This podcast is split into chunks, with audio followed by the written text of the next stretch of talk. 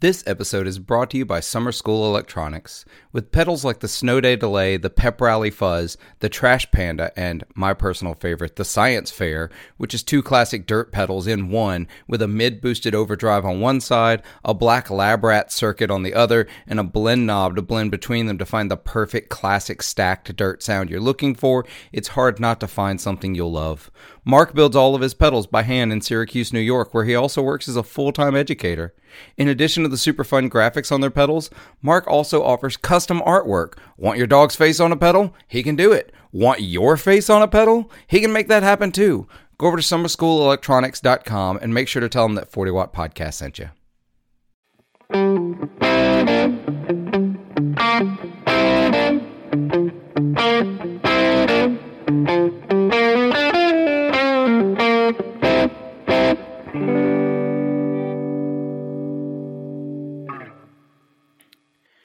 Ladies and gentlemen, welcome to another episode of the 40 Watt Podcast. I genuinely can't tell you what number in so we know we're in season three. I'm sorry, I'm a musician. I count to four, and that's where I stop.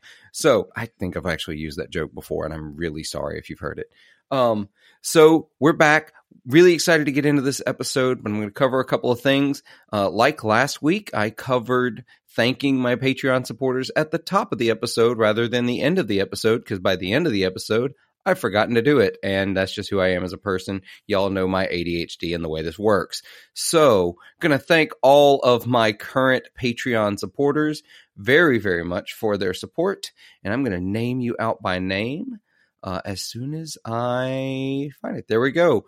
Thank you, Bradley Jones, Jordan Glash, Duncan Watson, Andy Johns, David Evangelista from the Guitar Dads podcast, Blake Jefferson, Nick Call, Andrew Hensley, Alan Gresham, Dan Pilver of Lewitt Microphones, or sorry, Lewitt Audio, Scott Hamilton of the Effects Loop podcast, Andy Koning, Jim Burns, Tom Kelly, Heath Batt, Ben Fair of Electromotive Sound Company, Rick Calhoun of Honey Picks, Jeffrey Walks, and Kyle Harris.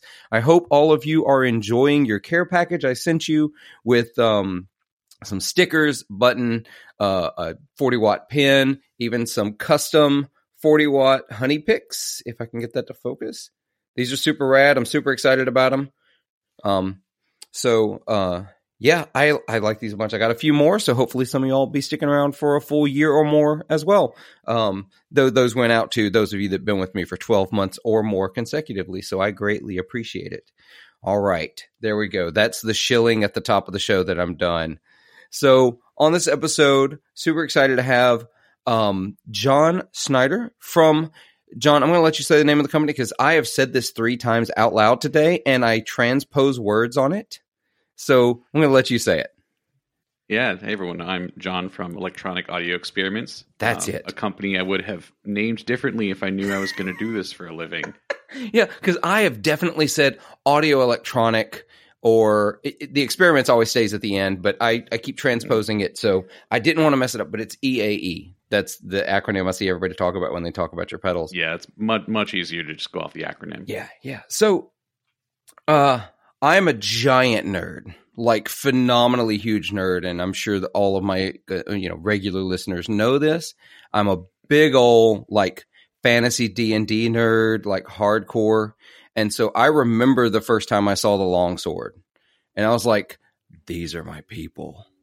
I don't own one right now, and I, I, I think I looked and that the longsword wasn't available right now. Is that right?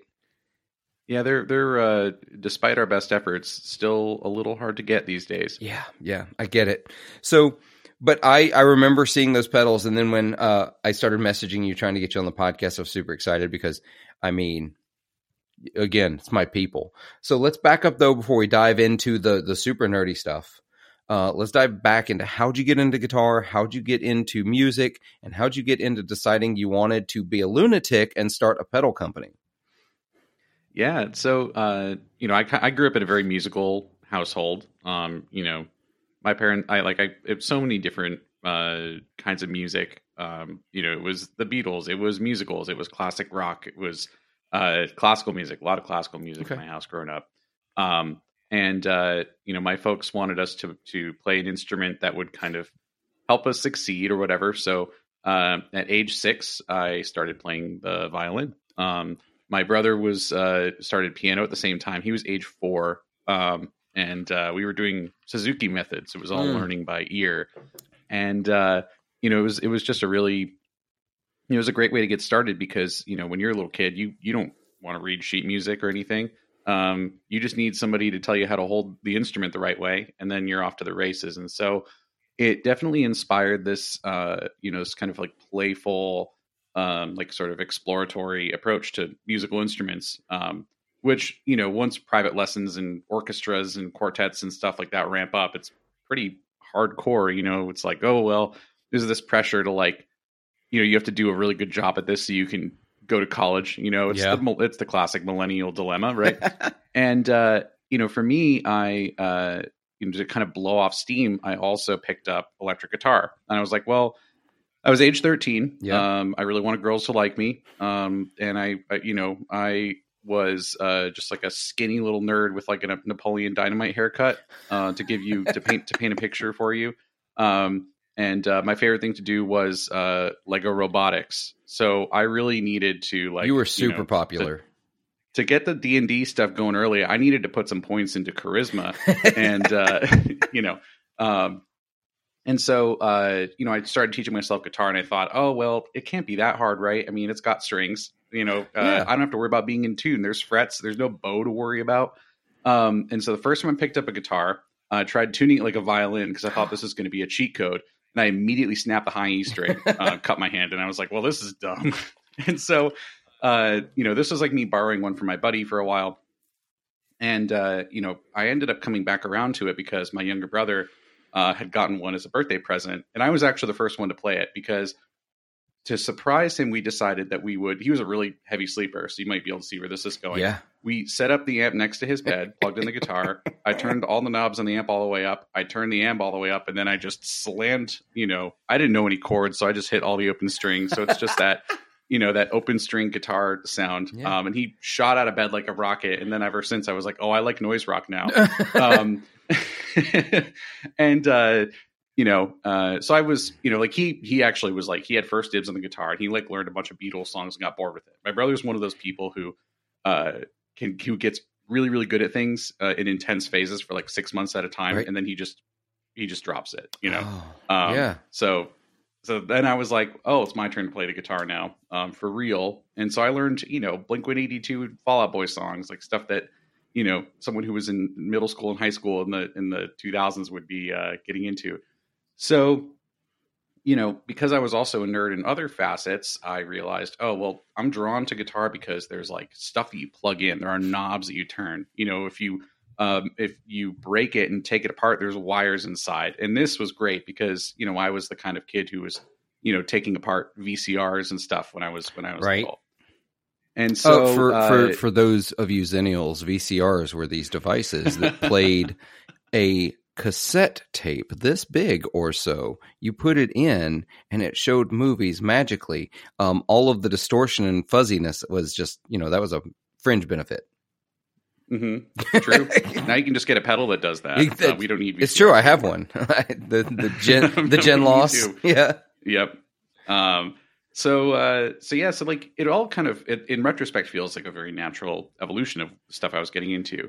Um, but I didn't really so I you know I would do things like pick up swaps and stuff like that. Um, Sure. You know, I uh, like I was I was like retubing amps. I was I was doing like light mods to things. You know, like I remember the first time I ever like cut the bright cap out of an amp. You know, it felt like my friends and I felt like we were doing open heart surgery. Um, and so we, uh, you know, so when I was in, you know, fast forward a little bit, um, you know, when I was in my senior year of high school and college, I was doing like a summer internship at this local manufacturing company. Um, and their primary output was industrial joysticks. So, you know, it was, uh, you know, basically like a joystick with a circuit board attached to it. So there would usually be some sort of mechanical configuration, um, or, you know, some sensors or something, and then a circuit board with a bunch of junk on it. Um, I it's funny because at the time I didn't know any electronics. Nowadays I could look at one of those schematics and tell you exactly what it was doing, but I don't have access to that anymore, so I can Right. only guess. But you know, I learned uh, how to work in a manufacturing floor. I learned how to solder. Um, I learned how to stuff circuit boards. Um, I learned a little bit of uh, like PCB layout, that kind of thing. Um, and uh, you know, but they also kind of encouraged me to take parts out of the trash can. Um, and so there I, you know, there I was like at the end of the day, just kind of like scrounging around to the engineering junk. Um, and I eventually amassed enough parts to build myself a clone of the ZVEX Super Hard On, which is a classic DIY circuit. It is. The only off the shelf parts I had to order were the enclosure, the jacks, and the foot switch. And this was this must have been in like, gosh, this must have been like 2009, 2010, Okay. maybe 2011. But you know, at the time, like there wasn't really the infrastructure of uh, stuff there is today, and so like the foot switch was like twelve dollars. You know, it was like crazy expensive. You know, because this stuff just it just wasn't what it is today. And you didn't have access at the time, like online to wholesalers. Like now, we can just go Exactly. Mm-hmm. online and find a wholesaler, and they'll sell to anybody. You had to find, you know, like the second or third hand down the line guy Yeah. selling it. Yeah, we basically just had Small Bear Electronics, who, Yeah. uh, you know, fast forward today, are uh, we're subletting from. So it's Mhm. kind of wild how that works out. Yeah. um, where they're they're downstairs from us, but we, you know, so I put together this pedal, and it worked, and it made my guitar sound better, and I was kind of hooked at that point. And so, you know, I had done uh, other like some kind of ill-advised mods to things, and I was I was hacking up a lot of stuff Right. eventually I got into um, Mad Bean pedals, who are like a very classic DIY outfit, and I used uh, you know, like a few of their boards to build sort of like tweak clones of classic stuff. You know, I build like a tube screamer with a diode switch for a bandmate, that kind of thing. Um, and so that was kind of my like side thing when I was in college. Um, and me and uh, my friend Matt, who who uh, eventually went to go work as the like lead designer at Adventure Audio for a number of years um, we had a company that was called Beer Money Pedals um, because we thought, well, you know, you sure can get a lot of beer money if you're doing this. Um, but we spent the entire time trying to uh, simulate a Boss HM2 clone, only for it not to work. So Oh no. we didn't get very far, but the the the the intent was there. Like I knew I wanted to get into this. Um, and so I was doing like clone builds for friends just to like and bandmates and stuff um, through college. Um, you know, and I also kind of had the reputation as like the, the the guy in the band who knows stuff about gear. Um, you know, I was playing in bands around this time, and I learned a lot of things about how to make a guitar sound good live. You know, or in the studio Mhm. um, you know, and it's stuff that that I still take with me today. I didn't fully know what I was doing at the time, but even just drawing on those memories and experiences of playing in bands um, really was helpful. So I was playing in this like loud kind of you know like post hardcore band. It was called Native Wildlife. We were not very good, but we had some we had our moments, you know. And I got to tour a little bit, um, made a lot of friends, people who I still you know am in touch with today, which is a really valuable thing. Um, and so then once that band chilled out, I graduated college. Uh, I moved back home for about a year to like try to pay down some of my student loans. Again, classic millennial experience. And so I was like long distance with my now wife. Um, you know, I had a lot of free time in my hands. I had a little bit more disposable income because I wasn't paying rent to live with my folks, which was really nice. Mhm. And uh, so I just started, you know, buying more pedal kits and stuff like that and learning a little bit more. You know, I bought myself like a nice soldering iron and all these things. And uh, you know, it kind of it kind of laid the groundwork. Like I I knew I wanted to make an original design, but I didn't quite have the know how to do it. Um, you know, I went to my undergrad was in physics, so it was a lot of very heady stuff. It was a lot of math Yeah. not a lot of hands on. Um, but I did take one electrical engineering course my senior year just to like see what the big deal was, and I was like, "Uh oh, I should have been doing this the whole time." um, you know, as much as I liked the sort of headiness of all the physics stuff I was learning, I realized I liked the hands-on practical stuff more. And also, I'd been burned out on like a few years of hardcore math. So, uh, you know, so I actually went back to school for electrical engineering. Um, and so, uh, you know, when I and the first the first semester was like a breath of fresh air because it was all this practical stuff. Yeah. The second semester uh, was a winter that people in Boston sometimes refer to. Actually, I don't know if this is just me and my friends or whatever, but call we call it the snowpocalypse because Boston got about 120 inches of snow that winter. Um, That sounds terrible.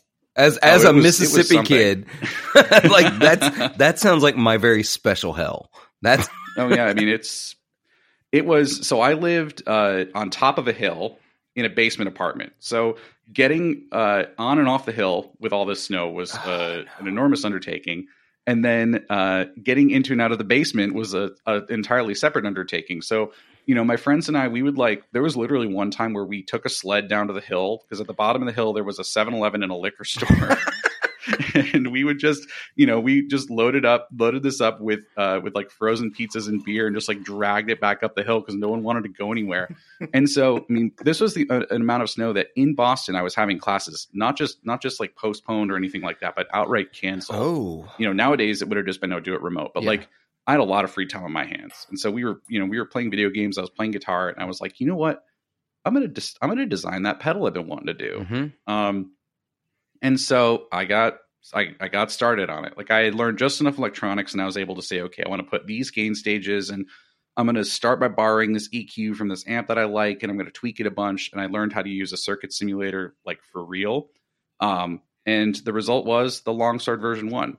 Um, and uh, at the time, I was getting some pretty good advice uh, from my friend uh, Nicholas Williams, who uh, used to run the company Dunwich Amps. Okay. Um, you know, he he definitely. I, I I really looked up to him because I loved that he was making amps. I loved that he was doing pedals. Um, for a while, I actually thought I was going to be doing amps and not pedals. Um, and so you know, but I had this this pedal idea. I built my first tube amp like this this semester because I had all this extra free time from all of the canceled canceled Mhm. classes and stuff. I was actually able to like put in real time into self study just enough to get myself off the ground. And at that point, it was like I, I had fully fallen in love with this stuff. And so it wasn't much longer after the longsword came out that I designed the Model FET. Um, and then after that, it was just like one thing after another. You know, just always crammed in the edges. Obviously, school picked back up and took a lot of my time. Sure. So production was very stop start. Um, but I really, uh, you know, it became like a real thing. And so the where the name came from originally when I was doing this, I had a blog called Electronic Audio Experiments, and that was where I was documenting my electronic audio experiments. You know, the pedals I built for friends, the modifications I was doing, the tube band repair like that kind of thing. yeah. And uh, when I when I did the first run of longswords, I was like, well, how do I identify this? I guess it's just going to be the the title of the blog, um, and that's where it came from. But the first longswords actually just had it was I made like a stencil out of cardboard and used like a paint marker to draw a sword on it. I'm fairly sure that of the ones that are remaining, none of them have the paint still on them, so it's just in this like purple enclosure. It's better that way. They looked terrible, but people people bought them. People thought that what I was doing was just interesting enough to take a chance on it. Yeah. And without those 15 or so people, I mean, like, who knows what I'd be doing? Um, and uh, I think about that a lot. Yeah. So, you know, so when I was progressing through school, I, I was, you know, I was doing batches of pedals. I eventually enlisted the help of my friend Brad, who's now like the, my like right hand guy, general manager at the shop. And uh, you know, he because he used to live down the street from me. Okay. um, we were introduced because I needed to borrow a drill press from. a- You know, I was I was working on something. I was in the middle of a move, and I needed a drill press. I don't even know what it was. Um, but someone was like, "How do you not know Brad? He lives in he lives in your neighborhood." And so I walked over there, and I was there for like two hours because we were just shooting the shit the whole time. You know, like it was like we were just you know we were we were friends already. We didn't know it. Right. Um, and so then he was able to help me out with building, and I could, you know, what little time I had, I could use to design stuff and run social media and do all answer emails. Not a lot has changed really. you know, I think he's he's still the one who does so so much of the actual like nuts and bolts assembly stuff, and I feel like my job is answering emails so that he has parts to build the stuff. Mhm. Um, but you know, but he he really he really makes the whole thing go around. So that was that worked out pretty well for uh, a couple of years. Uh, the releases got more ambitious, and we started to uh, attract a bit of a following. Um, you know, getting to the point where it was like, oh, this is a, a you know this is a brand that people are excited about. There's there's sort of lingering demand for for pedals. You know, it used to be I would have to build you know 15 of something on a Saturday, right. and that was enough. And then it was like, oh, we have to do you know 30, and then 50, and then maybe 100 pedals at a time. And building 100 pedals at a time is an undertaking if it's your part time job. You know, I was at the point where I was having a bunch of friends over, and we would just get we would order a pizza and sit around my my dining room table, and everyone would build pedals. See, And this that was this pretty fun. this is the part where earlier I said, "What made you uh like what lunatic idea did you have to start a pedal company?" This is the point where Yeah. this is the lunacy part of it. This is the Yes. insan insanity, pure insanity. and eventually it's like oh this thing is sustaining itself you know i, I could have said oh well i'm going to go get a real job Mhm. and this thing and open source all these designs and then just design for for the love of designing which i strongly considered um, and then this little thing called the pandemic happened um, and so i So I, I've been trudging through grad school. Um, it was an extremely difficult time for me. Um, I was on a project that, by all accounts, I think was really not impossible, but effectively impossible um, with the resources that I had, with the support that I had. It was a small research group. Um, what I was doing was really, really niche. So it's not like there were a lot of people I could talk to. I was spending hours and hours and hours in a clean room, sometimes working like, you know, late nights, sometimes working overnight because a lot of clean room stuff you'd book on a shared calendar. And sometimes the availability on a piece of popular equipment might only be at two in the morning. Right. And it's like, guess what? I'm going to sleep during the day. I'm going to go get on the bus, go to school, uh, you know, uh, put on my bunny suit and, and get to work. um, you know, and then it would be like a lot of these procedures would be like 30 minutes of really intense, like bench top tweezer work, followed by five hours of sitting there while the thing you put together sits in an oven. But you can't leave the oven. You've got to be there for it. Right. And so I was using that time to lay out circuit boards too. Worked out fairly well for me. But, you know, so it was like this weird stop start, like highly stressful periods interspersed with not so stressful, but still like this like lingering existential dread. Um, Truly and, millennial uh, right there. oh yeah.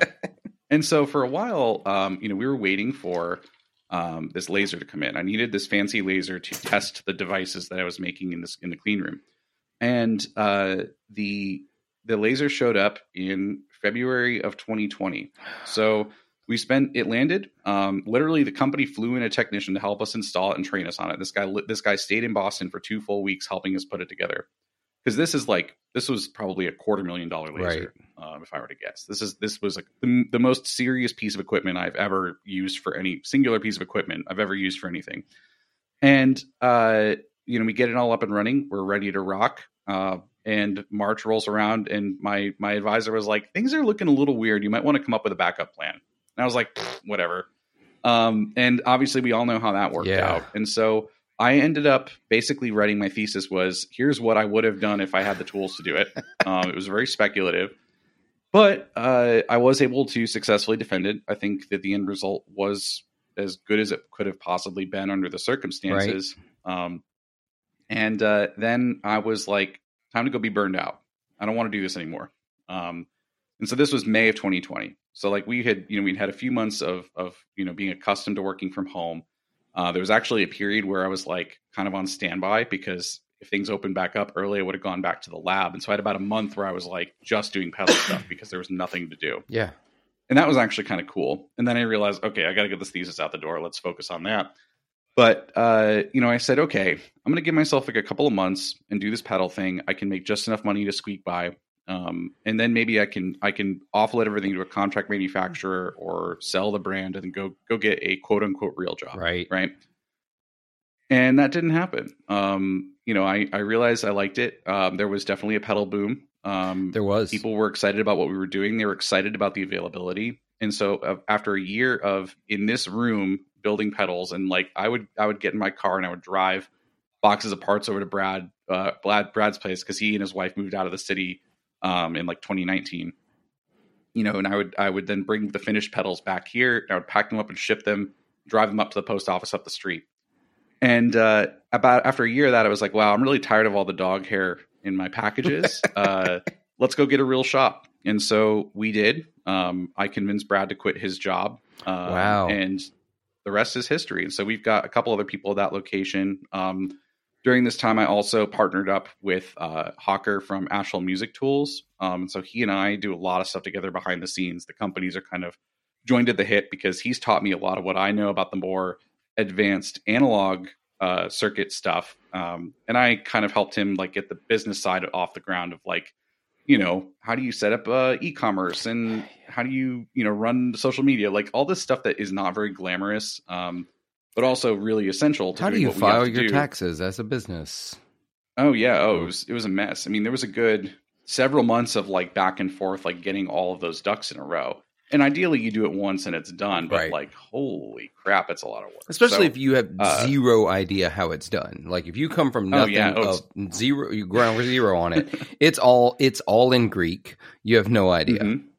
Yep. Yeah, it, it was it's miserable. Um, I like designing circuits and everything else I do. I am one hundred percent faking it, and even sometimes with the circuit stuff, I feel like I'm faking it. Sure. But you know, we do we do what we have to do. So that's uh that's the life story of of EAE. That's that was that's the whole that's the whole arc of it from you know uh the basement apartment to having a real shop. Um, pretty wild. That's a that's a big step when when you as a as a pedal company or any builder, any company go to like, oh, I need a dedicated physical space that's not my house. Because there's a lot yes. of people that you know, there's a lot of very successful companies. They're still in that. They're in their house, and mm-hmm. uh, I can mm-hmm. think of like I literally think you know of folks like uh, Grant and Karen from Big Ear. They're still you know they still do it from their home, and there's a there's a bunch mm-hmm. of folks that do it that way because that's to me that's where things get real, and they also sort of get a little scary because you're like, oh, oh we're doing sure. the thing. There's, there's the overhead changes a lot too. Oh yeah, overhead changes big time. Is there a moment where you were like, where you sort of second guessed it? You were like, I don't know. Every two or three weeks. I okay, good. You are you are sane. I just needed to make sure. Um, yeah, I I've said this to other pedal builders on the podcast, and I've had a, I've had a bunch at this point, and I love talking to pedal builders because they're all lunatics.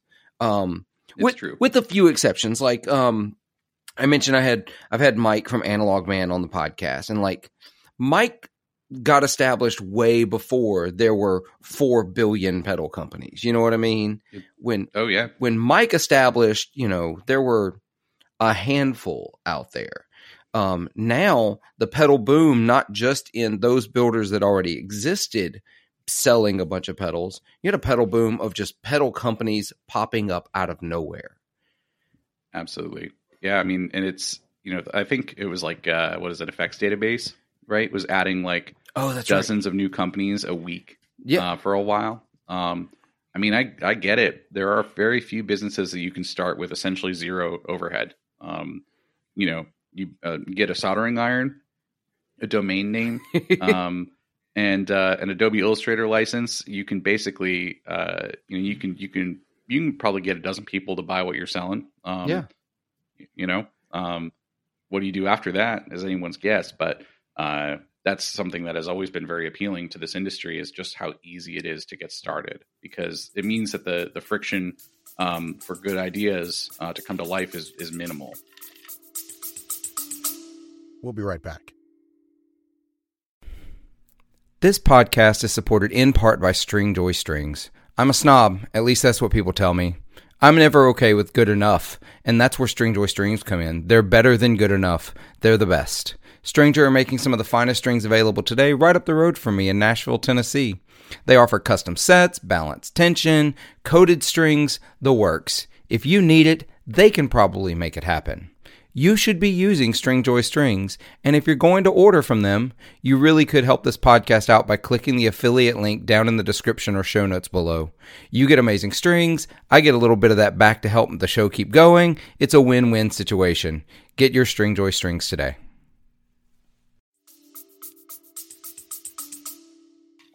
I was just having this conversation with a friend of mine. I've got I've got a buddy of mine, Dean, that was in town. He had a gig nearby. He lives he lives in Iowa, but he had a gig in Mississippi. He didn't want to drive down, but he also didn't want to fly with a guitar. So he was like, "Hey, um, I told him he could just crash here, and if he needed to borrow gear, I've got plenty of gear. He can just borrow some." Uh, actually, as we speak, that gear that gig is today. So I was talking to him yesterday about it, and I was like, he is he's not a big gearhead. He's not a big pedal head. He's not, you know, he doesn't get into all this stuff. He knows some stuff exists, but like we just started pulling stuff off my pedal shelf. Like, and I, mm-hmm. I have of like guitar, like YouTuber, podcaster space, I have a pretty modest amount of pedals, and I feel like I have too many. But he just like took a moment where he was like, there are so many different overdrives. I said, yeah. He said, how does anyone even sell one anymore? I said, you would be surprised. It's like it's mm-hmm. the first thing people are willing to take a gamble on that you make is like if you put out an overdrive, people are going to buy it, at least give it a shot. No, absolutely. Yeah. It's such a weird it's such a weird world to live in where um despite the 4 million options of overdrives, it, it truly is how many overdrives is good for the market n plus 1. it's like yeah, one it really more. feels that way sometimes. Yeah, and it's like they're all they're all the same and yet also different. Yeah, um, I find that very fascinating. It's uh, you know, it's a very personal thing. You know, not to like, and it feels so aggrandizing to say that, but but uh, everyone has their own version of that experience. You know, um, plugging into something that feels right or doesn't feel right, and then being like, okay, well, I'm going to put all five of these overdrive pedals on the ground and try them out, and uh, damn it, they all they all feel different. They all sound different. Yeah. Um, and uh, it doesn't matter if those differences are obfuscated in a band mix, um, because at the end of the day, the good one is going to change how you play. You know, you're playing mind games with yourself. Um, but if at the end of you know, I don't know, art's all subjective anyway. So how far down does that rabbit hole go? Right. Yeah. At some point, you just have to let it. You just have to accept it. and in that same thing, it's like I think uh I think Dan not no not Dan Mick from over on that pedal show once said um that sometimes the difference in sound is totally in our head. Like, you know, everybody likes to make that argument, oh, they don't actually sound different. It's all in your head. And Mhm. he's like, I hate to break it to you. Literally everything you experience on a daily basis is in your head. This That's is the only way you can experience it is how your brain processes it. If you hear a difference, then by God, you hear a difference. It's just the way it is. I, I definitely Yeah. had that experience where a buddy of mine loaned me a bunch of other overdrive pedals that I didn't already have, and like loaned me a Mm. bunch of them. Uh, it was Scott from the Effects Loop actually sent me home with a bunch of them to try that he had that I was really curious about, and I went plugged one after another into it, and I was like, it it sounds like the one before, and plugged another, Yeah. it sounds like the one before. Plugged another. It they all sound the same. The place on the knobs Mhm. maybe was different, but they all ultimately sounded the same. And I had this weird moment where it's like, do all of my overdrive pedals actually sound the same? And I somehow decide they sounded differently. And like I get a, I have an appeal to one over the other for obviously no good reason because hmm I have, uh, and not to get like listeners, not to get like super psychological and like heady about overdrive choice. This is this is the dumbest deep psychological conversation possible, but, but I have to have it. It's like this is this is me realizing how I feel by talking it out. Uh, you can bill me for the psycholo- psychologist hours later, John. Um, but it's like I have great overdrives. I literally had two more overdrives show up to my house this week that I bought. It's like they do the thing that the other thing Mhm. did, except they are they- labeled the they cool, knobs differently. I don't know. I don't know. So that's that's that's my discussion about the just the lunacy of the pedal industry that I love to talk about. We all love another new pedal. it's true. Uh, we know what we signed up for. Yeah, exactly. We know exactly what we signed up for.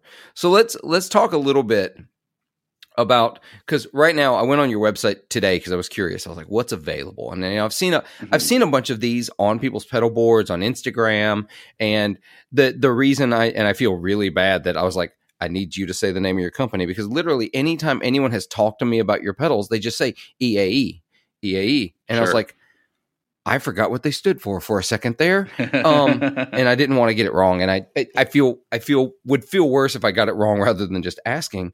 But I went on the website and I was like, man, there's a lot that's temporarily unavailable. So I, I have to ask, are you still experiencing some of the like backlog of supply that a lot of people were going through in not just post pandemic, but I think there was um, between the pandemic plus the conflict, uh, literally the invasion of Russia into Ukraine. Um, that's caused some some pushback on some supply. Uh, I take it you're Mhm. still feeling some of that. Yeah, I think you know things have definitely gotten better. Mhm. Um, you know, there's for you know there's there's often uh, you know to to to to just be really blunt about it. Uh, there's always this balance of uh, you know like cash flow involved with these things. Yes. Um, you know, uh, if you you know like we're we always are we're always trying to balance out supply and demand. I never want to have too much stuff sitting on the shelf because uh, we you know we can't really afford to. If that if that the money required to build 50 extra pedals that we're not going to sell could go into R and D, I'm going to put that money into R and D. You know, um, but yeah, we do have a lot of things that are back ordered. The killer, honestly, has been knobs. That's the one that has been by far the worst uh, these days. Our main knob supplier is like 18 months out, um, oh, and uh, there's not much you can do about that, really. Not right now. Um, and there are a few like we we really like our fancy our fancy parts. Um, Mhm. and this is not this is not you know oh i'm getting carbon comp resistors because uh you know they they they sweeten your tone or anything like that um not to get into the physics of that they do in only very select circumstances and i can tell you about that some other time um but the you know like like high quality audio op amps for instance or the chips that we use in power supplies a lot of our pedals do you know, nine to 15 volts or nine to 24 volts, or sometimes even, even uh, nine to plus minus 15, as is the case for a particular upcoming release. Oh wow. Um, the parts to do that are to do that right are expensive. Sure. Um, so there have been a few situations like that. Um, you know, we also we work with a contract manufacturer in the U.S. who does our circuit boards. Um, you know, I like to be able to have a personal relationship with the vendors in that capacity, Mhm. especially for something so sensitive as a circuit board that needs to be done right.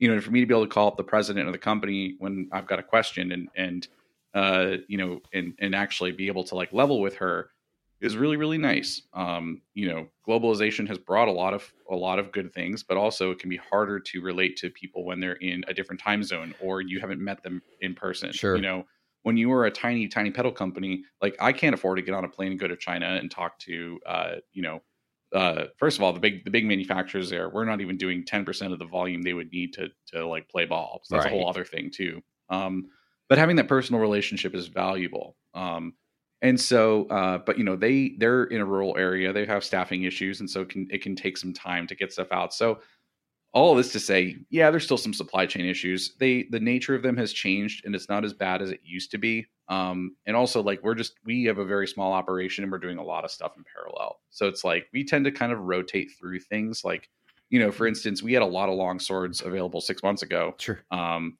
and we sold those. Um, it took some time. Um, like it's funny, they were available for a while, and it was like they were kind of easy to get.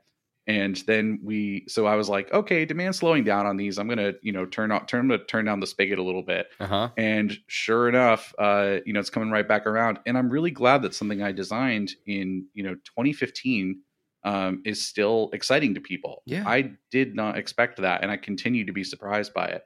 Um, so it's like that's a good problem to have, but it is still a problem.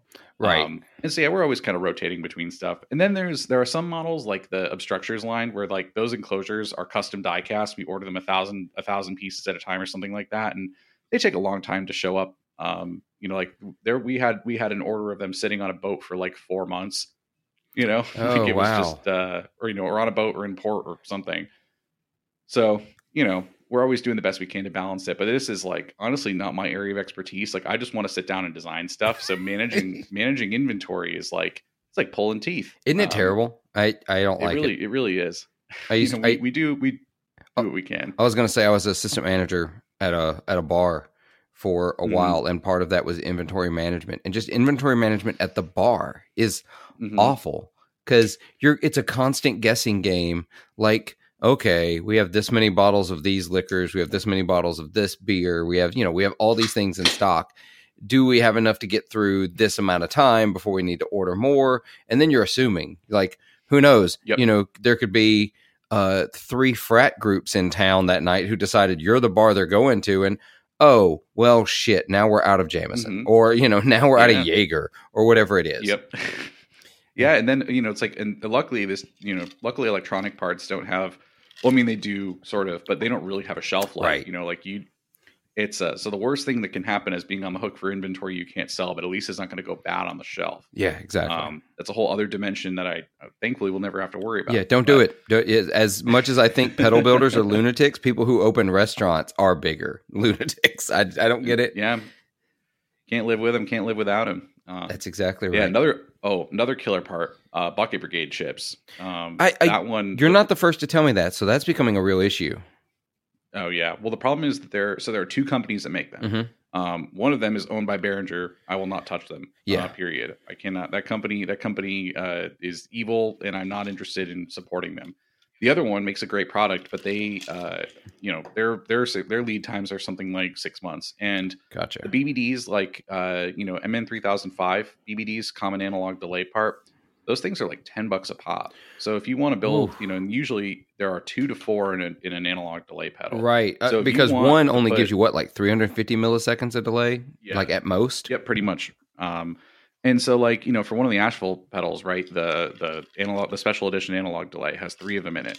So already thirty bucks in chips alone, Right. Um, and that's thirty bucks in just the delay chips, not counting the op amps, the transistors, the logic stuff, uh, the clock generator, the exponential converter, um, all of the CV processing. You know, like it goes on and on and on. Like these things are wicked complicated. So, uh, you know, but to, to be hamstrung by one part like this is kind of brutal. Um, and we're dealing with stuff like this like just constantly all the time. Um, it's a juggling game. It really is. Um, and I don't uh, want to sound like I'm complaining or like I'm ungrateful. There are there are definitely some parts of this job that I would rather not deal with. Yeah. But at the end of the day, we get to make cool stuff for people who are then using it to make more cool stuff, which uh, is very gratifying. You know, when I find out someone has you know this thing that I've I've uh, you know just crawled through broken glass to uh, to to make into reality um, is being used um, on a record or something like that. I mean, just just today, actually, somebody sent me a link to uh, a, a Tiny Desk concert where someone had used one of our pedals, and I was like, oh, that's well, right. I'm never going to go to the Tiny Desk, but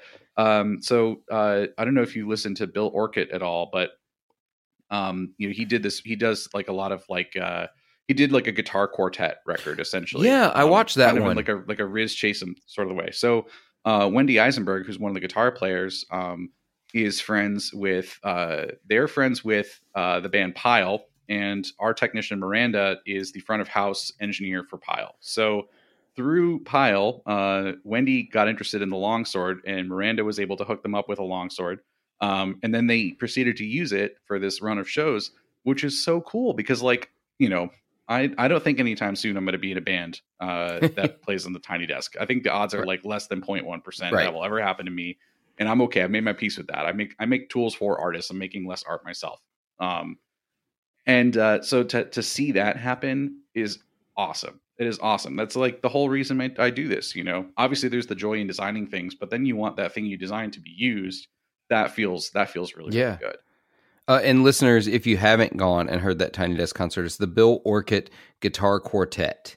Um, I'm it's really I'm a pretty I'm a pretty avid listener. I don't listen every time one comes out just because I I time I I I don't have that much time. I wish I did, but I try to as often as I can. And that concert with that Tiny Desk was wild. The the way Yeah. they play, the way they orchestrate the guitars. Um, their guitars they don't use all six strings. Like it was a weird. That was immediately something I noticed. They're strung. Mm-hmm. Oh, yeah. oddly. Um, just you got to go watch it. I'm gonna I'm gonna link the it down in the description. I'm gonna try to remember to do this. I don't have anything to write on in front of me, which is a complete and utter interviewer fail. Uh, I have nothing to write on in front of me. Um, but I'm gonna try to remember to. If I don't remember it, just Google Bill Orcutt Guitar Quartet and Tiny Desk. You'll find it. It's really cool. Yeah, and then look up what all the other guitarists in that quartet are doing on their own Yeah. because they're all incredible artists in their own right. Yeah, So- absolutely. It's cool. Check it. Check Pretty that rare stuff for a out. band like that to to exist. Yeah, I, I have been a massive fan of the Tiny Desk concert for, for a long time. I've actually toyed with the idea. haven't done it yet. I've done something sort of small and similar. Um, because I, I work in libraries, mentioned it before we started recording, and my listeners all know that I'm a, a public librarian. It's what I do for a living. And uh, one of the things I want to do is a music series in the library of live original music and put it on YouTube and call it like songs from the stacks or something like that. And and just Oh, you should totally do yeah, that. and do like local artists. Uh, and local can mean Mississippi, local could mean the South, whatever it is. And I, I think that's a really interesting way to showcase local music. I, I am completely envious of what NPR's done with the Tiny Desk series. I absolutely adore it. Um, so if if you for some reason you've been living under a rock and haven't checked out the Tiny Desk concert at all, um, um, one of my favorites was uh, Tedeschi Trucks Band. How they fit that many people behind the desk, I have no idea. Oh, I don't know how they do it. Yeah. It's great. So building pedals, uh, you're you're making these really cool things, and and now that the the long sword's a little harder to get a hold of, I kind of because I've been meaning to get one. Like it's one of those things that I was Mhm. like, literally, was the first one of yours that I saw, and I was like, I didn't actually care what it sounded like. It's nerdy enough that I needed to have one. Um, it's sort of like the first time I saw, and I've told the story on the podcast before. I had I had been a complete like blinders on to the gear industry, um, for Mhm. a long time because I had like, I uh, I know viewers, YouTube viewers, y'all can see this. There was a time in my life I owned two guitars and one amp and a small pedal board, and that was it. I gigged like 200 shows a year, whether they were big or small. That's what I did. Um, it it was only when I stopped playing so much that I accumulated uh, this many guitars. But Ain't that just the way? yeah, it's ah, it's because you fill that gap. You feel that emotional Mhm. gap that hey, I'm not gigging anymore. I got to fill that musical expression. I'd buy more guitars. It's dumb. Uh, anyway, I'm recovering uh, in that I keep buying more guitars. Um, so, uh, but I, I, I, I got a, uh, I discovered the Wampler Clarksdale, and I'm from Clarksdale, Mississippi, and the Oh, the nice. pedal, the, the the town the pedal is named for, and I was like, there's a pedal named after my town, and that's when I started looking around and realized there are so many pedals I've never heard of now, and I discovered this big gear world, and um, and so it's like when I saw the Clarksdale, I, I saw it because a buddy of mine was selling it without having any clue what it sounded like. I messaged him, said I have to have that. Like I'm buying that from you. I don't know what it does. I have to have it. Um, same thing. That's what happened with the longsword. I was like, I, I'm going to need to buy this because I don't even know what it sounds like. Don't care. Um, so I discovered that I, it, I and so that was a complete tangent about how I'm going to get one eventually. Um, so you mentioned the whole amp thing. Is that something still you might Mhm. consider? I, the amp world feels riskier now than ever. Yes, uh, especially with uh, supply chain disruptions and tubes. Um, you know, it's definitely more and more and more expensive to build them.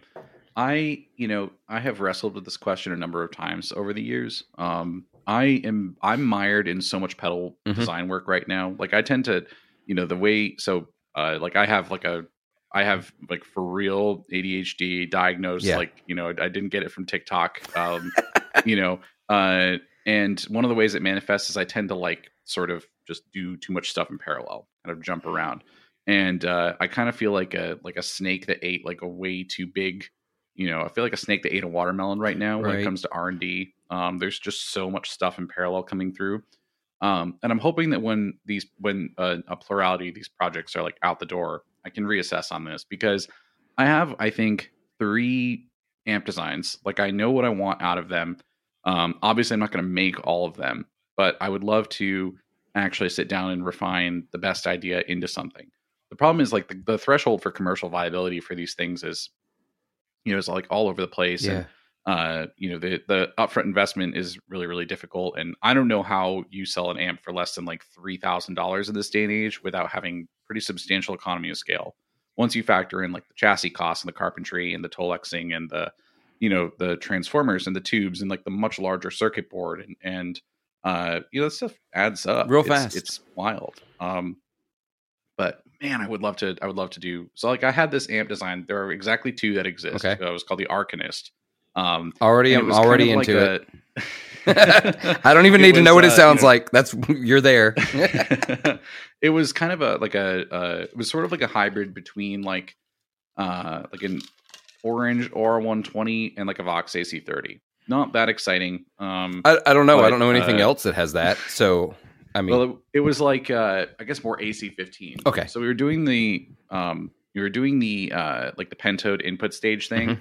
but then that was going with a james tone stack so shelving filters um and then into like a like a big bottle like kt88 output stage and there are a couple of tips and tricks on it um turns out like i the, so the there like i said there are two that exist i did actually have one friend who who uh paid me to do like a fully custom build of it um and about three quarters of the way through i was like never again not like this um I think that the there are uh, you know the there are lots of companies that are succeeding in this space. The two that I know the best and can speak to why they're succeeding are uh, Science Amps Uh-huh. um, out of Seattle, and it's because Alex has optimized everything perfectly. Um, like just truly like the you know he gets like a universal chassis with all the holes punched in it for all of his different amp models, and then he designs around those. Right, sure. lots of little touches like that that make it feasible for him to say, okay, I might offer, you know, four or five different amp models, but the same chassis for all of them. And I can build a 50 watt, 100 watt, or 200 watt version of the amp on this same chassis just by covering and uncovering different holes. Yeah. It's brilliant. That's uh, Um, that's what Doctor Z uh, does, by the way. Doctor Z. oh, nice. His I, Well, I used to have a Maz 18, um, Mhm. and when I had it, and this is this is like early 2000s, I had a Maz 18, and I noticed when I retubed it for the first time, which listeners, I did the thing all of you have probably done. I definitely retubed it before it actually needed a retube. I convinced myself somehow I needed to retube this thing. I noticed there were extra holes in the chassis, and when I emailed Doctor Z about it, it said, "Yeah, it's the same chassis we use for like the Maz 38 and the whatever." And it's like yeah. we just use whatever holes are needed. Yep. So I think like stuff like that goes a really long way. Mhm. Um, if you haven't played a science amp, uh, they're amazing. I am biased because I own uh, a Mother, which is kind of his take on the high watt sound. Okay. A drive channel that is unbelievable. Just a really phenomenal amp all around. I've seen them, but I've never. I've not. I've seen them online, but I've never Mhm. played one. They have a very distinctive look, which I feel like in the amp world Yes. is very hard. Um, it Yep. it's hard to be distinctive and attractive, like yes. in the amp world. Uh, pedal world is a little easier. Like you can be really creative with your artwork in a pedal. Mhm. Um, amps, they kind of have to. I don't know. They've got to be kind of throwback, but not quite. I, I think of it like Right. a guitar maker trying to design their headstock. I could not imagine Mhm. trying to design a headstock. oh yeah. It's that's a that's an impossible task. It feels like. Yeah. But and yet people keep on doing it. So And doing very Luckily, poorly, some of of them. I'm not naming names. um, yeah, so I think so. Science Amps is an example that does it right. I think that uh, that Benson is another one that's doing it right. Mm-hmm. Um, if I if I can get my grubby mitts on a Benson anytime soon, I will be doing so. But um, and I think it's just because they are uh, extraordinarily well dialed in. Like Yeah. you just cannot get a bad sound out of a Benson.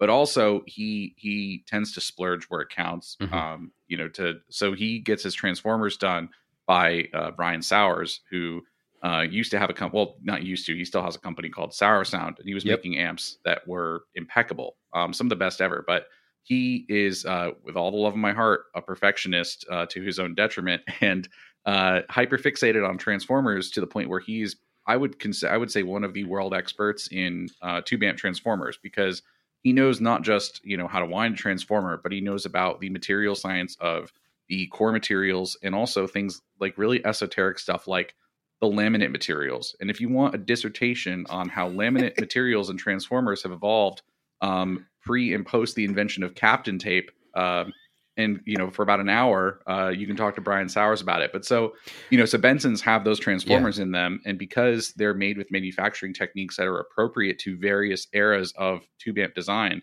um, they they sound noticeably different. And it's crazy how much this stuff matters. But when you're dumping hundreds of volts into a piece of metal, um, like a transformer, uh, the characteristics of that metal do uh, greatly impact the sound. So I love I love stuff like that. Yeah, Um, I- and I think so. Those are two amp people who are killing it.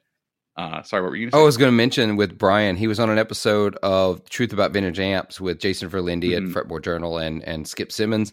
And I listened to that episode that he was on, and I understood about a quarter of what he said. Um, but he absolutely made me a believer in how I, I was always a believer that transformers matter. Like it all, Mhm. I- as a, a vintage Fender amp lover, um, I, I'm a big believer in those vintage amps. I, I want Mhm. I'm gonna I'm gonna do yeah. You you're talking about the diagnosed ADHD. Mine's very recently diagnosed, and so it's Mhm. like I'm discovering. Well, yeah, I'm discovering all these things I do and recognizing them now as oh, that's that. That's why I think that way. Anyway, again, rabbit rabbit trail. Um, Oh, So- absolutely. there was a an ad recently I saw for a, a vintage. It was a vintage Fender amp, um, and the the ad copy that the guy was trying to sell it on like Facebook Marketplace. He said transformer upgraded with. I was like, like hell, you upgraded that transformer. There's no upgrade for that transformer. Yeah. There's a replacement. You replaced Mhm. that transformer anyway. It's true. Um, but I uh, so I've always been a believer, but Brian made it sound like alchemy. He makes Mhm. it sound like absolute downright witchcraft, like the way you have to Yeah. go into thinking about transformers and the effect they have. And I, I, Mhm. I absolutely believe it. Uh, but it's also I'm really glad there's people like Brian out there doing the digging and research, so I don't have to. Yes. Yeah, I mean it's it's such a multi-parameter space. Um, you know, to to understand it, you really have to devote your all of your brain power to it. Yeah. Um, and so you know, because of that, um, now his, his gifts are are being applied to other companies, and for that we're all very grateful because those amps sound really good. Um, but so I think you know, uh, Benson was one of the first companies to uh, get hit to those transformers, and it shows in their quality. So you know, so all this to say, if I ever get into the tube amp game, I have to be able to do it uh, as good as as these guys are doing it. Otherwise, That's a it's standard. not worth it because because I have to. Otherwise, I would just buy one of their amps, and that's this informs all the stuff that I make. Like if I make something, it's because I believe that thing. Either either I uh, try to make something that just hasn't been done before, Um, like a good example of this is uh, our Dude Incredible pedal. Um, I was the, going to ask you uh, about that one.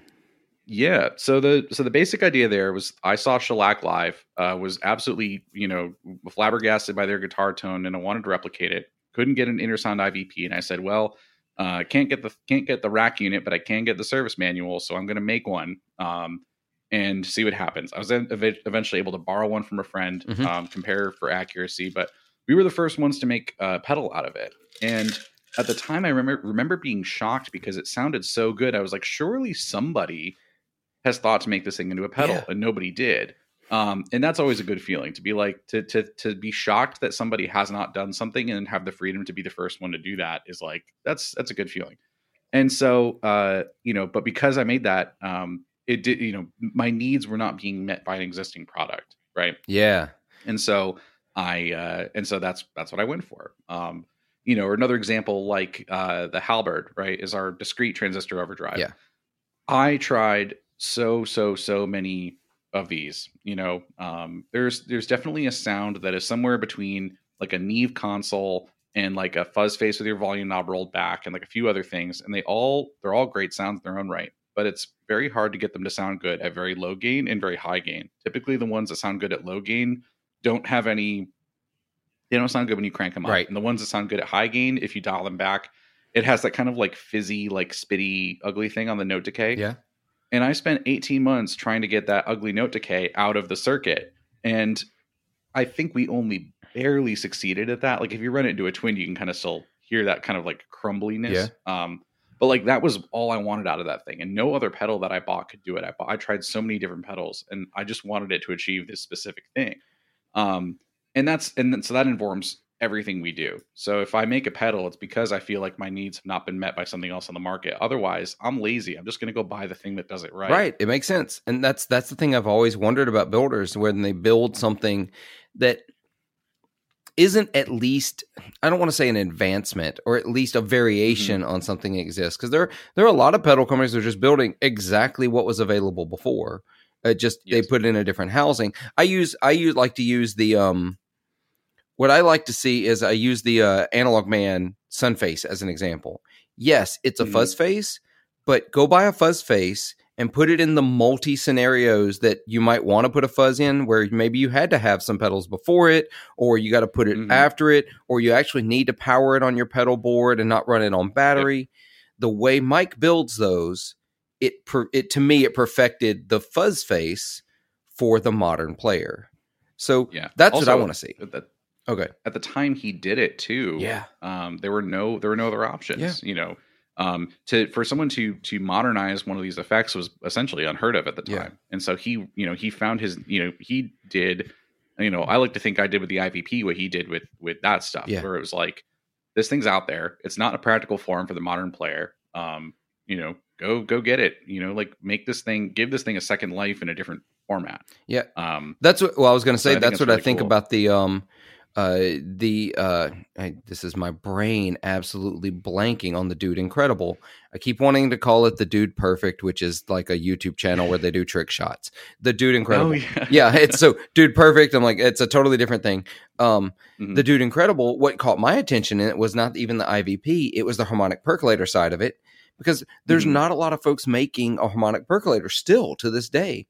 I have one Yeah, it's- that uh, Brainia effects. Are you familiar with Eric Brainia? Um, no, I'm not. he's he's out of California. He he's a he builds as a side job. That's his side gig. Mhm. He occasionally builds things for fun. He loves working with germanium. He finds like weird germanium. And so I've got several of his stuff. We've become friends over the years and I've got one of his harmonic percolator style builds and like because Mhm. I could not find one anywhere. And I I Yeah. just not going to pay for the original unit how much they're going for. So that's how For I sure. discovered that one. The Dude Incredible. It's like I was like, "Oh, Mhm. there's another there's a harmonic percolator."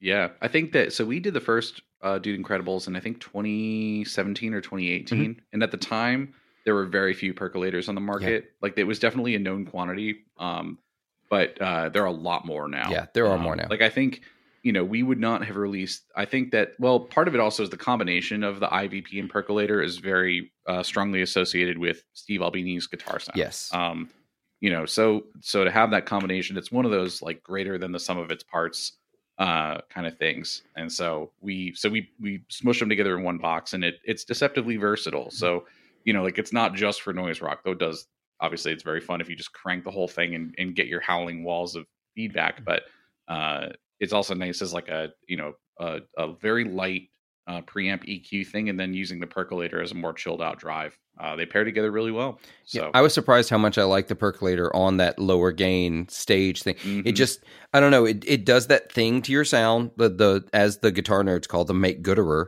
It just, you know, it, it Mhm. just takes your sound and gives you that little bit of extra like insert really overused guitar metaphor here sparkly um present forward Mhm. whatever you want to say you know that it, it gives it that little bit of extra magic that i like a lot. It makes it a little less flat feeling. How many cliches can i work into this description? I'm really really trying here. Um but yeah so that's why i really i really like that that one exists. And the ivp because of the fact that you guys are first to do it i've never played through one. I genuinely have no idea how it would work Mhm. so i find that really interesting i like that there is someone out there doing that and you're doing new and exciting things uh and like you just said you have something else on the which we obviously can't talk about maybe on a later episode we'll we'll talk again about the thing that's coming out but um Well, let's see. Depends on which thing is coming out. So, uh, is this episode coming out? This will come um, out. Um, so as we're recording this, listeners, uh, I'll just go ahead and tell you this is coming out. We're recording on May 18th. This episode will actually come out May 25th. All right. Oh, this is perfect then. Oh. So we have a new pedal coming out um, a week from tomorrow. Oh. Um, on the 23rd. Uh, it is a new installment in the Obstructures collab line that we've been doing. Um, so we make a pedal called the the um, OX EAE Boost. Yes. Um, the Obstructures and EAE Boost, and uh, it's in this like actually I've got one on handy. Oh, perfect. All right, so here here it is. Um, Uh-huh. oh, there's my webcam. Um, you know, it's in this like really imposing like neo brutalist enclosure. Um, the Obstructures guys designed this, and I had to make a circuit that was worthy of uh, the look and feel of this thing. Um, they also make incredible guitars for what it's worth. I have one, and it is uh, it's kind of sounds like a telly on meth. Um, it's very it's very aggressive, um, and it also weighs uh, 12 pounds. It's very heavy. Um, it's a great guitar. Um, so all that all that to say, um, the uh, so yeah, so the um, uh, so we've got a fuzz coming out in this line. Uh-huh. Um, you know, we wanted to we you know we wanted to make something that built on this in a more extreme direction. So it is uh, you know basically I wanted to make the mo- like the filthiest gain stage I possibly could. Uh, with the tools that I had available to me, so it's about 80 dB of gain if you're not doing anything else. Oh. Um, which is just unconscionable. Um, it's it's unfiltered gain if you want it to be. So like there, it just completely is destroying your signal. Um, and then there are uh, two more sliders. There obviously there's, there's obviously a gain and level slider. There is a slider called weight, which is uh, the high pass. It's it's an input high pass filter, and you're changing the cutoff. Okay. So um, at the minimum setting, you're you're cutting a bunch of bass at the input. It makes it very tight, almost almost a metal tone, but it's got a bit of this like sizzly edge that is not very modern metal, but like it will do that like tight palm mute thing. And as you turn it up, the transients get slower and slower and squishier and squishier until it's like a full like blown out wall of fuzz. Um, Now so you're that's talking. really fun. And then there's a, a fourth slider called texture, which blends in an analog octave up at the input of the circuit. Um, we do so. That's this is a, that's a fairly popular concept. You, know, you think about pedals like uh, you know, like the life pedal, right? Yeah. Like there's a, a sp- foot switchable octave at the input of that. But uh, we're doing um, the octave up in a way that I haven't seen in a lot of pedals. Um, it's using a circuit called a precision rectifier, which uh, essentially is um, you know it's a it's a more mathematically perfect perfect octave up. Um, you know, so the way that that these things work is, you know, you think of a sine wave as going back and forth. Yeah. And if you take the bottom half of the sine wave and flip it up to the top half, it looks like a wave that is twice the frequency because the bottom half is is you know instead of it going up and then down, it's up up up up right. Yeah. Okay. And so it kind of looks like a weird, you know, it looks like a weird sine wave of twice the frequency. Um, and but what's really cool is that if you put in like a like a fifth, for instance, you get other combinations of frequencies. So like a fifth actually gives you a sub octave. A third gives you like an octave and a fifth down. I think I've did, I did the math for this earlier today because I'm writing the manual, but um, it does some truly wacky stuff. Um, and it's what gives you that like you know when you play if you play like a third on like a super fuzz yeah. and you bend it, you hear that other note that goes like that like dive bombs Yeah. down. That's the the math of this thing, uh, you know, not being a perfect up, upper octave. Yeah. So we really exploited that, and so basically it's just like the filthiest octave fuzz I could possibly come up with, and it's in this format. Um, you know, it's built like a tank. It's indestructible. Um, it's loud as all hell. Um, and uh, I've been using it in my in in uh, in my band, so I'm really excited for other people to hear it because for me it was like I like I really like octave fuzzes, but most of them that I played, uh, when you kick them on, you disappear from the mix. And Yes. so for this one, I really, you know, like, and not even the ones that have like a mid scoop. Like I have, uh, I have a small sound, big sound buzz, right? Uh-huh. Um, and I love that pedal. It is, it sounds like you know, like a monster truck. But uh, even with the mid scoop switch, like the mid scoop setting sounds amazing until you try to play in a band mix. Like it's good for guitar parts where you know it's like just a guitar riff and then the whole band comes in. Right. That that's when you use the mid scoop. But otherwise, it's like you just don't get anything in a mix. But even in the like you know the mid scoop offsetting, all those overtones kind of like mush out your guitar tone. Gotcha. And so I wanted the upper octave to be blendable as kind of like it's like an afterburner, you know, like you just kind of are adding in this extra bit of sizzle. So that's coming out next Friday. Um, very very excited about that one. Um, I think, I hope that this one will be people will actually be able to get their hands on them. I think we made enough of them. That's also part of why we haven't had Longswords because we've been busy building these Sure. things and. This product line is a little more intensive on the hand building side. Like there's more stuff wired off board. It's like, you know, more uh you know, it's just more it's kind of just ruggedized in a lot of ways. Yeah. People use mil spec for this stuff a lot a lot of the time. And I have to laugh because like I'm pretty sure the military just does stuff at like the lowest possible bidder, you know. I'm like that's not how we build these things. We build them we build them uh like we care. I think they. Um, I think when they say military spec, they they mean like old school '50s overbuilt military spec. They don't mean current military for sure. spec. Because like when you look, it's I always anytime someone says military spec, the first thing I think of is uh, not military. I think of old school Hiwatts, like the internal wiring of a high Oh, yeah, watt. yeah. Holy shit! Like yeah, those things are amazing. yeah, if you think your pedal board is wired neatly, go look at the inside of a vintage Hiwatt, um, and then Yeah. go back to the drawing board. Well, Mhm. I tell you what, John, we are approaching the end of this episode. We've actually crossed time, which is great because that means the conversation was good. And this is actually one of the more gear centric podcasts we've I ever do. It's like this podcast is very much stories and hey, we're gonna maybe talk about gear, maybe it'll possibly Mhm. happen. But no, this has been great. I really enjoy hearing all of this, and we're gonna go talk some more over on the Patreon episode about gear and nerdiness and um uh, I want to I want to talk some more about the business a little bit and just hear your your take on it because especially uh anyway there's a lot I can relate to. But before we do that, um I joked in my last episode that um yeah I, I'm not Blake Wylie over at the Tone Mob who I greatly respect and stole most of the format of my show from. Um I, I but I do want to I have started adding like a question at the end of the episode just to have a like a final parting thing. Uh, I don't care what your favorite boss pedal is though or pizza.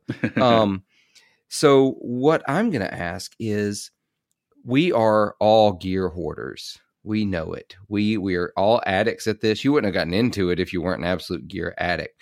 So we've always got something that's like we're looking at that like, oh yeah, I'm going to buy that next.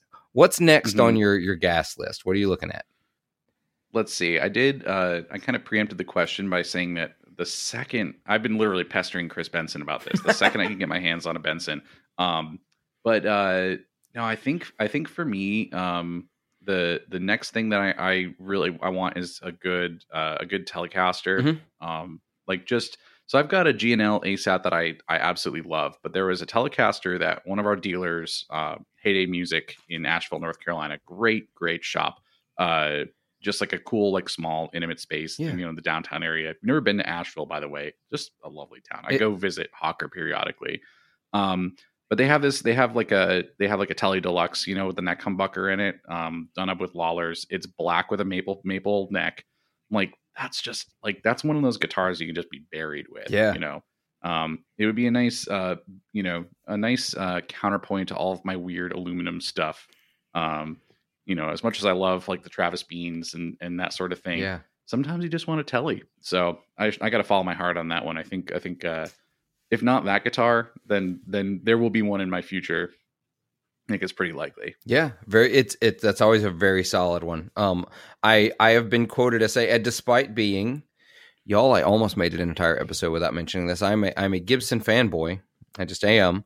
Um, I still think the Telecaster is the perfect guitar, even though that's not like my choice because I don't necessarily play perfect things. But I think Fender nailed it the first time. That whole sure that did. whole bridge pickup, the way it is, just slab body, you know, simple neck. It's it's perfect. Literally, if I wanted and had to, which thankfully neither one of those things are true, um, I could own just one Telecaster and do anything I wanted to do. Yeah. Yeah. Yeah. And if you're gonna get a second guitar, uh, since you mentioned Gibson, I have a I have a, a 1991 Les Paul Studio. That's one of my that's one of the shop guitars because uh, it just you know it, it it's a very uh, it's very aggressive like super high output pickup Yeah. Les Paul and um, it just like you just you hear stuff with that guitar like it just it kind of if you want to really slam a pedal and make sure it's handling hot signals like that's the that's the one to test with. It's like a big part of the R and D arsenal. Those '90s studios were better guitars than they deserved to be. I feel like that. I feel like that fell off in the 2000s. It wasn't quite the Oh, same. they should yeah. but the 90s studios were something special and and i i don't think that's just nostalgia speaking i i can't Oh, no. promise again it's all in my head anyway so those before they started chambering the bodies on the studios. Yeah. um, that was a big part of it. That's another. I all my guitars weigh too much. Another reason why. yeah when you said when you said it weighs like 11 or 12 pounds i was like Yeah. i was like man hartley Peavey's going oh that's heavy Yeah, well, I also I have a T I have a T sixty, Oh, so that God. guitar weighs a million pounds. So let's see. I've got the Travis Bean standard, which is very heavy. Yes. I've got the the the nineties ninety studio, that's heavy. I've got the Obstructures, which is literally just a slab of aluminum. um, and I've got the T sixty, which uh, you know is just solid swamp ash Yeah. all the way through. Um, you know, I, I've been I've been joking that some like I'm gonna I'm gonna uh, I'm gonna turn you know fifty and have to sell all these and get a Parker Fly or something. yeah absolutely because um because you cannot you're not going to even be able to stand up straight anymore at that point from these Mhm. guitars it's like for for for you bassists y'all are laughing but it's like strapping on a five string stingray all the time i had a five string stingray and that was easily the heaviest guitar i've ever held for a Oh yeah, those, long period those of things time weigh those are boat anchors. yeah they absolutely Um, actually, you know what? I might need to amend my question. Oh. um, I need a mic stand. yeah you do you do need a mic stand that might be your next gear pick my arm, my arm's tired. for, for the listeners, John has been holding his microphone this entire time um, because his microphone is back at the at the shop. So his stand, his stand is over at the shop. So yeah, I could really, I could really use a desktop one. that's that's on me. That's on me though. well, that's awesome. Well, we're gonna go over to Patreon and take a quick little break so that John can give his arm some rest uh, before he ends up with like Popeye biceps here. Um, but uh, you've had luckily your arms have had all that training from these heavy guitars, so you're you're fine. You'll be yeah, good. exactly. Yeah. So in the meantime, y'all, we'll be back next week, or I'll be back next week. Uh, you can find all of the links for John's stuff down below, all of the socials, the website, the whole nine yards. Click those, go check them out, go check out uh, all of the pedals, all the really rad stuff. And uh, tomorrow, when this episode airs, go check out the new pedal and buy one because uh, that sounds super rad. You said loud as hell, so you had me there. Um, Oh yeah. but in the meantime, y'all, be good to yourselves, be kind to each other, and make some noise. Cheers.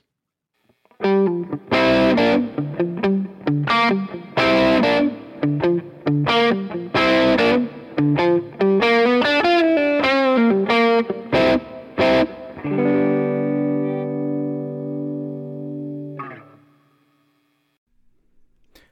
episode is brought to you by the supporters of 40 Watt Podcast over on Patreon. Go over to patreon.com slash 40 Watt Podcast, where for as little as $3 per month, you can help support the podcast and get every episode ad free. For $5 a month, you'll get every episode ad free as well as a bonus episode every week. I can't overstate how thankful I am for the support of my patrons and hope you'll consider joining the team and helping keep this show on the road.